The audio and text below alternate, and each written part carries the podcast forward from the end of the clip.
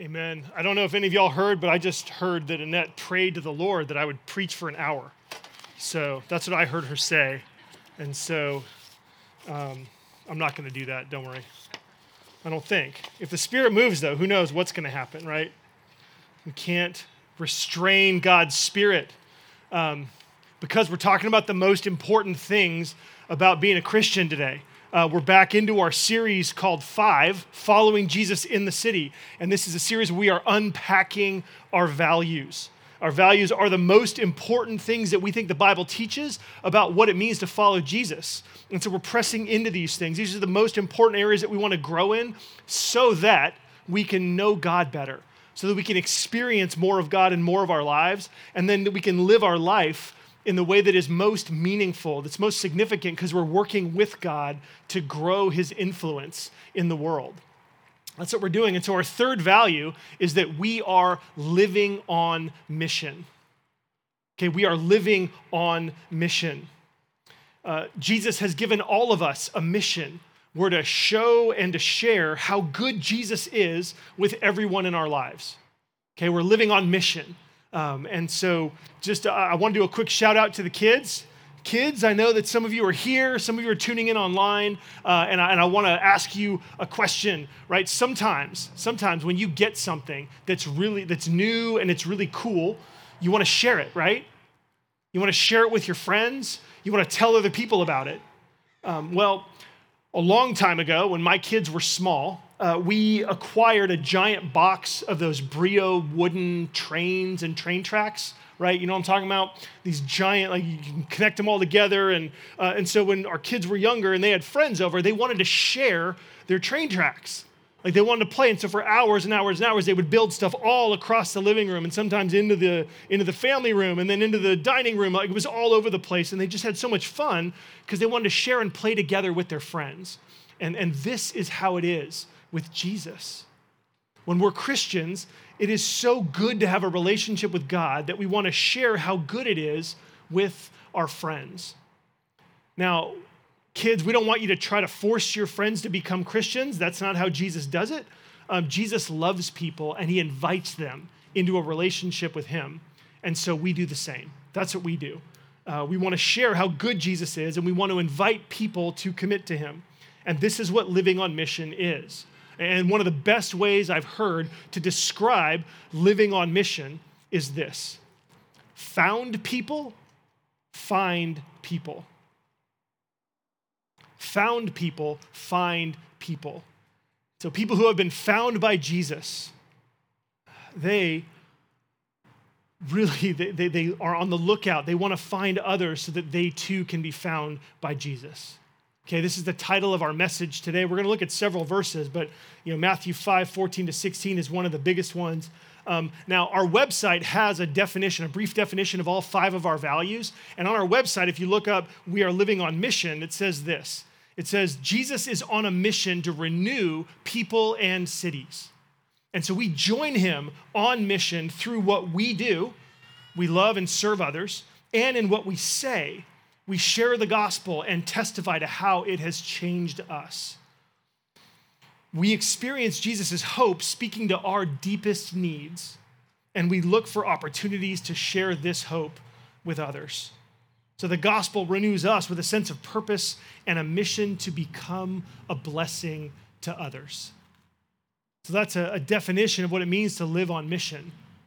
Now, it sounds good, but in our day and age, sharing your religious beliefs with other people can often seem intolerant and judgmental, right? Any effort that you make to tell other people about Jesus can make them think that you think you're better than them, or to think that, and it's just, it's not done in polite society, right? You're not allowed to do this. You're not allowed to push your views on other people. And so how do we do this?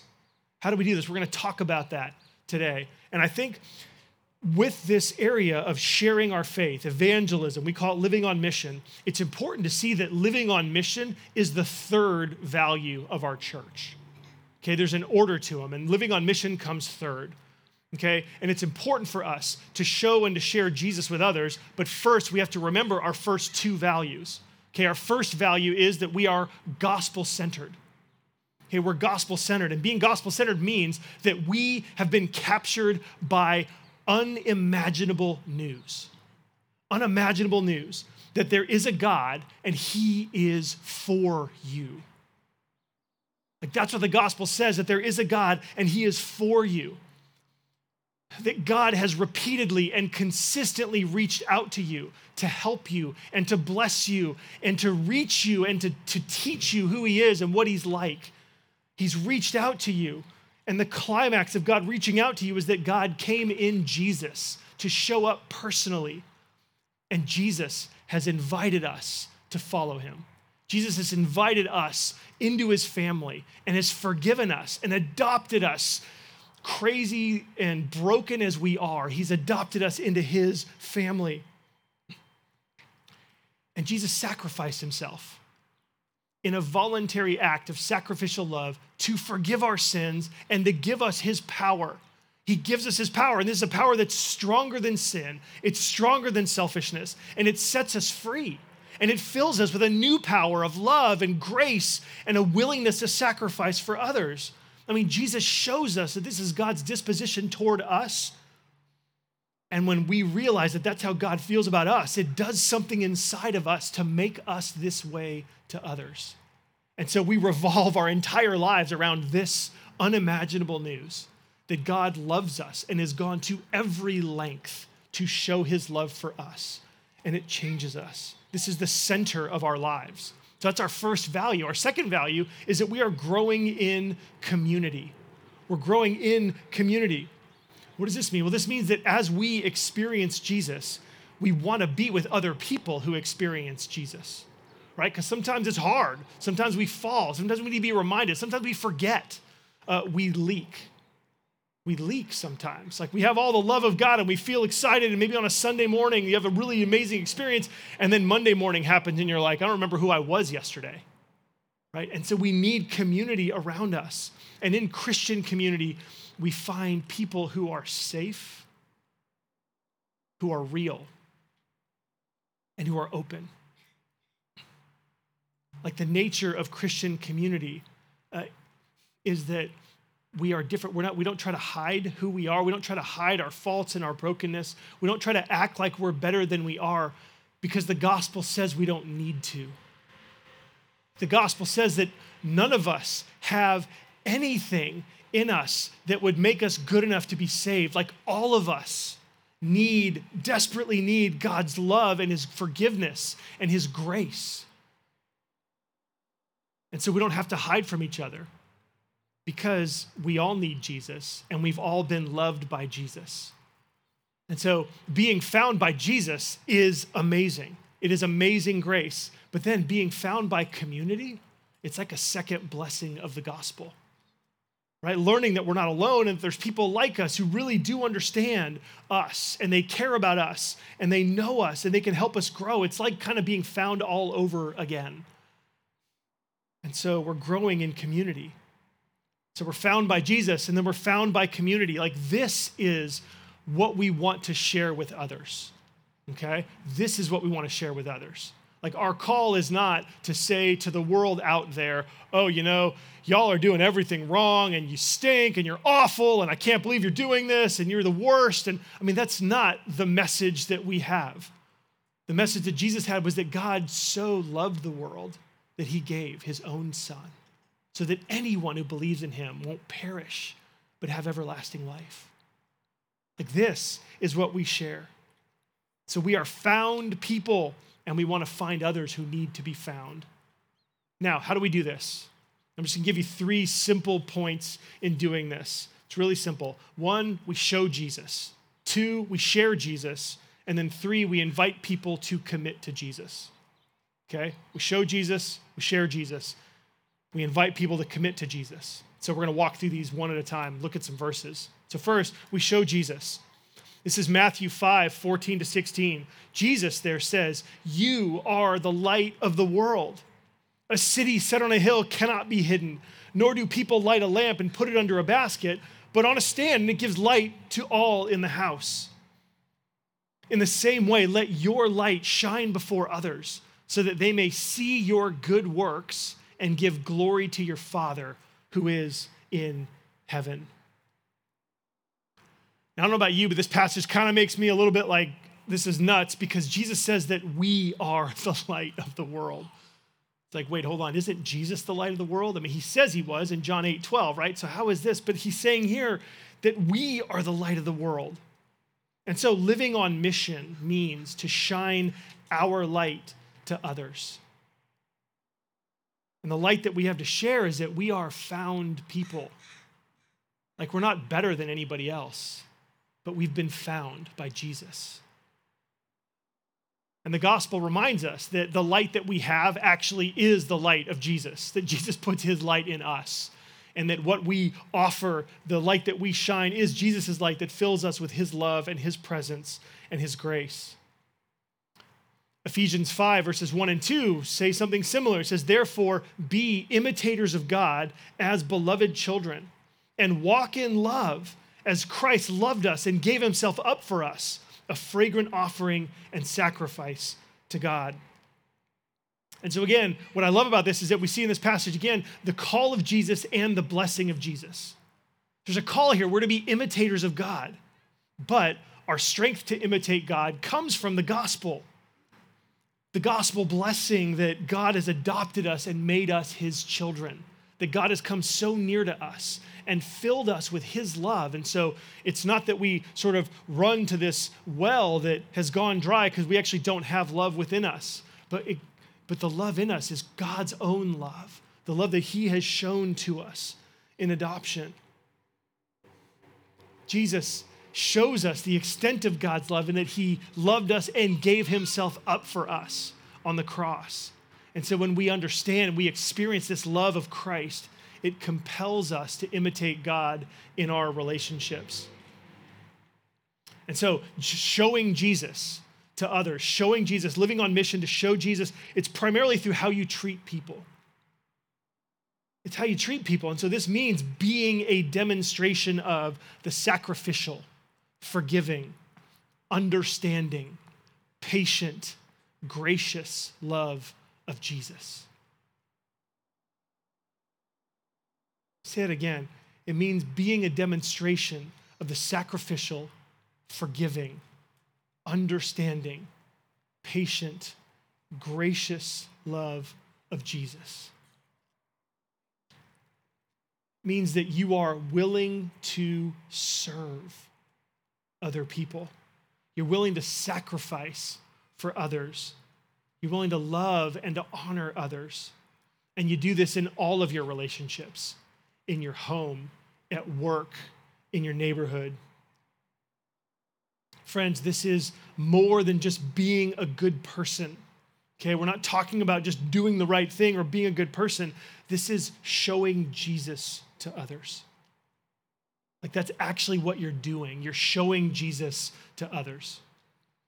Oftentimes, it's not going to be explicit. Like, there might be times when you can mention the name of Jesus and why you're doing what you're doing, but the idea here is that you're giving people a taste, whether they know it or not in the moment. You're giving people a taste of how Jesus feels about them. You give them just a taste of what it would be like if they were in a relationship with Jesus when you treat them in this way. And so what this means is that every decision that you make about how you treat someone else is actually an opportunity for you to commune with Jesus. I know it's hard. I mean, the sentence, right? This crazy, right? This forgiving, sacrificial, understanding, gracious love of God. Like, to think about that, it's like, man, this is hard. It's hard, but you know what? Every time you make a decision to treat someone like this, it's like there's a doorway that opens between heaven and earth, and Jesus descends on to you.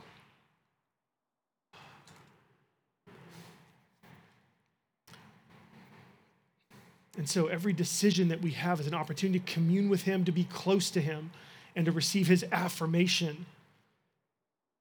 Now, the more that you try to do this, the humbler you become and the graciouser you become. That's not a word. The more gracious you become. Why? Well, because you're going to fail. you're going to fail at this. Like, there's going to be moments when you feel super excited and it's easy. Sometimes sacrifice can be easy. You're filled with the Spirit. You really love the other person, and sometimes it's easy.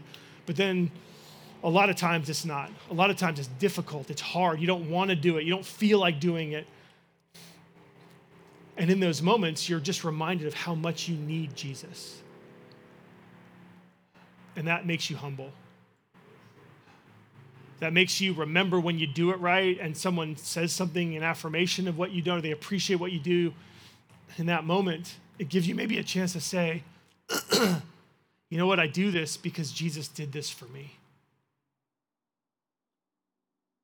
Or I do this because I'm trying to be like Jesus. I'm trying to follow Jesus in my life, and he's treated me this way. And so whether or not you get an opportunity to share that, but it's amazing how the call of Jesus to love people the way he loved us, it both blesses other people and it keeps us humble because we realize how often we don't do it. And so we show Jesus. That's the first step. Then the second step is that we share Jesus. We share Jesus. 1 Peter 3:15 is a great verse about this. It says this, "But in your hearts, honor Christ the Lord as holy, always being prepared to make a defense to anyone who asks you for a reason for the hope that is in you. Yet do it with gentleness and respect." And so here, you commit to Jesus. You're following him. He is holy. He is Lord. He is the authority in your life. And we want to be ready to share about him with other people.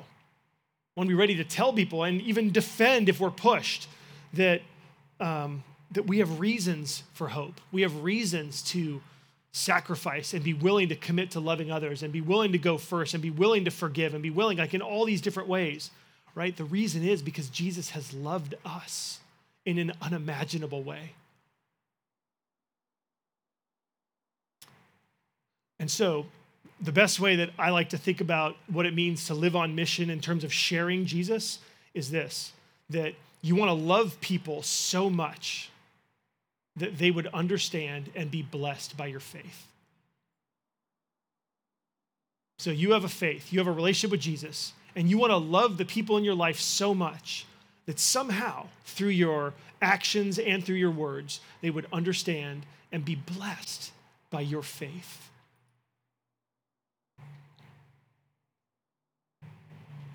And so some of the ways that you do this, we've talked about this. We've talked about faith flags and faith stories. We did a 4-part series on sharing your faith just a couple months ago, and you can look back in more detail, but we talked about how faith flags are just these like brief things in casual, normal conversations. Just make it clear at times, don't make a point about it, but just make it clear that you go to church or that you love Jesus or that you read the Bible or that you are learning from God something. Like just make it known, just be out about being a Christian, right? That's a faith flag. And so you want to learn to incorporate that so that the people around you can just know your faith, can just understand that you're a faith person, right? And so you want to have faith flags in your life, conversations where you're just mentioning that you're a Christian. And then you want to tell faith stories. And so these are short, like 30 seconds to maybe a minute and a half to 2 minutes, where you're talking to someone and you're sharing with them about some way that your relationship with Jesus was a blessing to you. Okay? And so you're telling stories about like, man, here's what I love about Jesus. Or I was struggling and Jesus met me here and then this is what happened. You know, it's stories like that.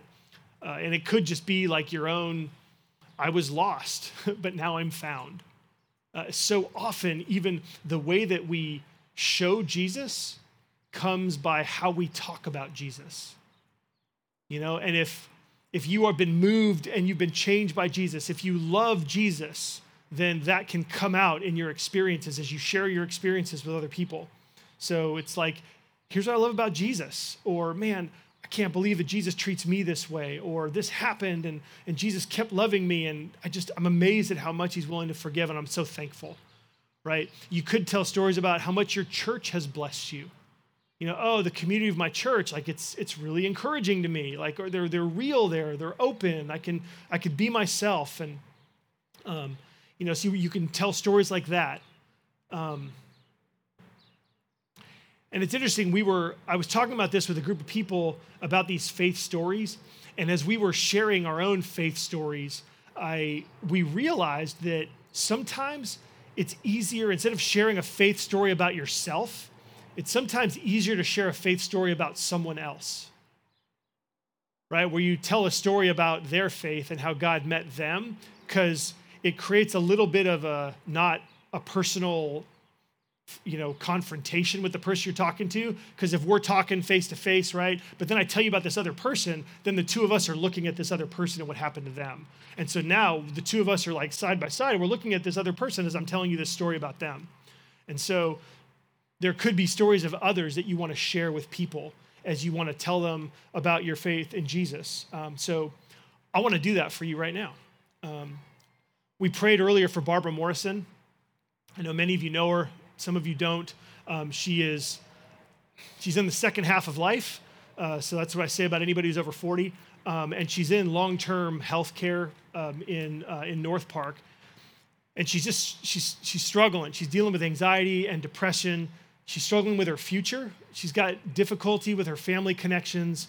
And she's right now giving up the home that she's lived in for 20 years because she's realizing that she's never going to be able to live by herself again.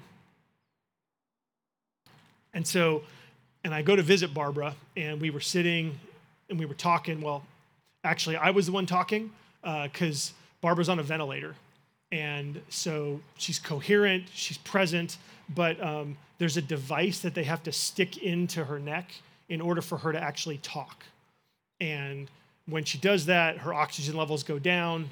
And so the last few times I've seen her, she hasn't wanted to put that device in, and so I do all the talking. So, but actually what this means, though, is that she has this large, it's like an alphabet board. It's this laminated placemat side card with the alphabet on it, so it kind of looks like you see on the slide. And so she'll point to the letters one by one, and I try to guess what she's going to spell as soon as she can, it's like two letters, like I can spell that word in two letters, right? And so I'm trying to anticipate where she's going, so it's kind of how we communicate. So I talk, and she points, right? And so, we were together for about an hour, and we had really talked. I was telling her things about my life, what's going on with me, about the church, just trying to get her up to speed and keep her up to speed. And we talked about how she was doing and how she was feeling. And she said that she'd been feeling depressed.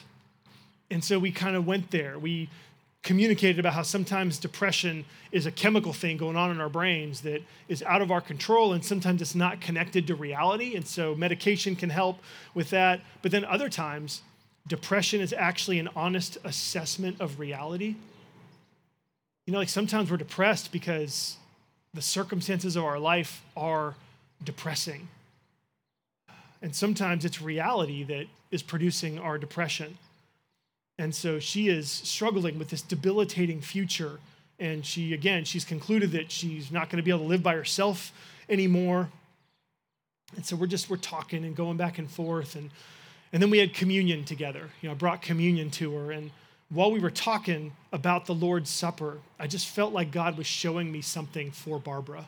Like God gave me this word to share with her. And so I told her, I said, Barbara, when you're able to fight through the depression and you're able to get through the anxiety and offer worship to God, that in those moments, Jesus receives it and he is so proud of you.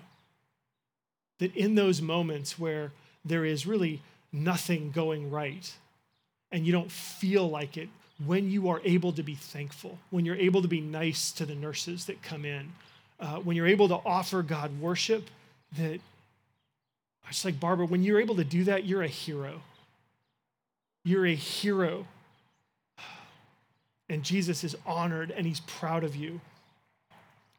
And I said, but wait, you know what? But there's more to it.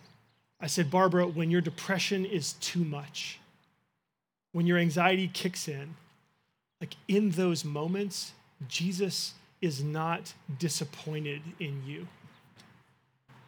I told her Jesus isn't angry with you. He actually understands. He sees the circumstances that you are in. He understands the weight that is on your shoulders. He realizes that the hope the light at the end of the tunnel feels like it is so far away that it will never come. And in those moments, Jesus still loves you. And he cares about you. And he doesn't expect from you anything that you're not able to give him.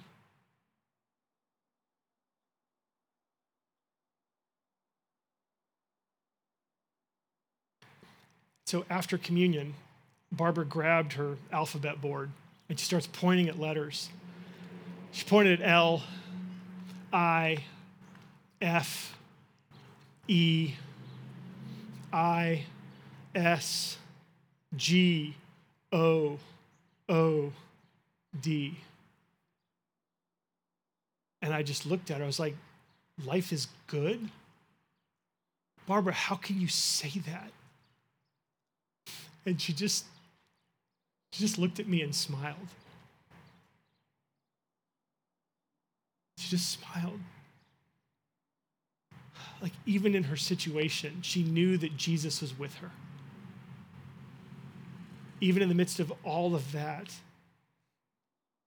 life is good because Jesus is good to her. So this is Barbara's message to all of us. Got a member of our family with a message and a word from the Lord for each one of us today, that life is good because Jesus is King. And our King is with us in the midst of the suffering. And his expectations of us fit within what we're able to offer him. So in all of our uncertainty, like, let your sister Barbara declare to you that life is good because Jesus is King. And it's stories like this that build our faith, right? It's stories like these that encourage us, they challenge us, they convict us, they show us what's possible. And these are stories also that we can share with other people because we want them to understand just how Jesus can be a blessing to others. So you want to show Jesus, you want to share Jesus. And the last point is that you want to invite people to commit to Jesus. So this is Acts 2:37-38. It says this, now when this is the crowd, when they heard this, they heard what Peter was saying to them, they were cut to the heart, and they said to Peter and the rest of the apostles, brothers, what shall we do? And Peter said to them, repent and be baptized, every one of you, in the name of Jesus Christ for the forgiveness of your sins, and you will receive the gift of the Holy Spirit. This is one example in the Bible of people being invited to commit their lives to Jesus. So this is what we want to be able to do. We want to show people Jesus in how we treat them. We want to share Jesus in the things that we say. And then we want to be able to invite people to commit to Jesus. So do you know how to lead someone to become a Christian? If you don't, I want to encourage you that it's possible that if you learn how to lead someone else to become a Christian, God may bring someone who's ready to become a Christian to you. So it can be simple. The best one line, if you want to give people one line or summarize it all in one line, it's just encourage someone to pray this: Jesus, I give you my life. Jesus, I give you my life. Like, that can be where it starts. It's not the only conversation you want to have with Jesus, but it's a good first place, because what you're saying is, Jesus, you're in charge. Jesus, I'm going to follow you. Jesus, you're my King. So Jesus, I give you my life. You can add to that, please forgive me for my sins, and I commit to follow you. So Jesus, I give you my life. Please forgive my sins. I commit to following you. If you're here and you are not a Christian, I want to invite you to do this. You can commit to Jesus and experience the unimaginable reality that there is a God and he is for you, that he wants to fill your life with his presence, that he wants to shower you with love and grace and power, to make you into the best version of yourself. If you want to do that, you can pray, Jesus, I give you my life. Forgive me for my sins. I commit to following you. We'll do that here in just a moment. So just in terms of action, I want to just sum up this message, how to live on mission. Just three things I want you to do to live on mission. Number one, commit to showing Jesus to others. Study the love of Jesus and how extraordinary it is, and commit to being that kind of person in your relationships as best you can, and confess when you don't. So commit to showing Jesus to others. Two, commit to sharing Jesus with others. Right? Make a commitment. Jesus, I'm going to try to be more open about my faith. Jesus, I'm going to try to out myself as a Christian, and I'm going to try to talk about how much you mean to me. So commit to that. And then three, memorize a process for helping someone commit to Jesus. So if you do these three things, and you engage, and you pray, and you follow Jesus, God's going to open up doors of opportunity for you. You're going to get a chance to tell other people how wonderful he is. So let's pray together. Jesus, as a church family, we want to first thank you for who you are. Thank you for the gospel and for making us a community that is doing our best to be safe and real and welcoming and loving and gracious and understanding. We thank you for showing us how to do that and being that for us. And now, Jesus, we commit to showing you to others. We commit to sharing you with others. And Jesus, we want to be more responsible. We want to be better stewards of the relationships that we have. And we want to memorize a way to lead other people and help them commit to following you. And so in some ways, Jesus, all of us are ready to recommit ourselves to you. And so Jesus, we all say, Jesus, we give you our lives. We're sorry that for the ways that we've neglected to live on mission. And we're now committing again to being your people with the best news that the world has ever known. So fill us with your power and your spirit. Continue to change and grow us so that we would be people that would show how wonderful you are. So that when we share how wonderful you are, people would believe it because they've tasted it from us.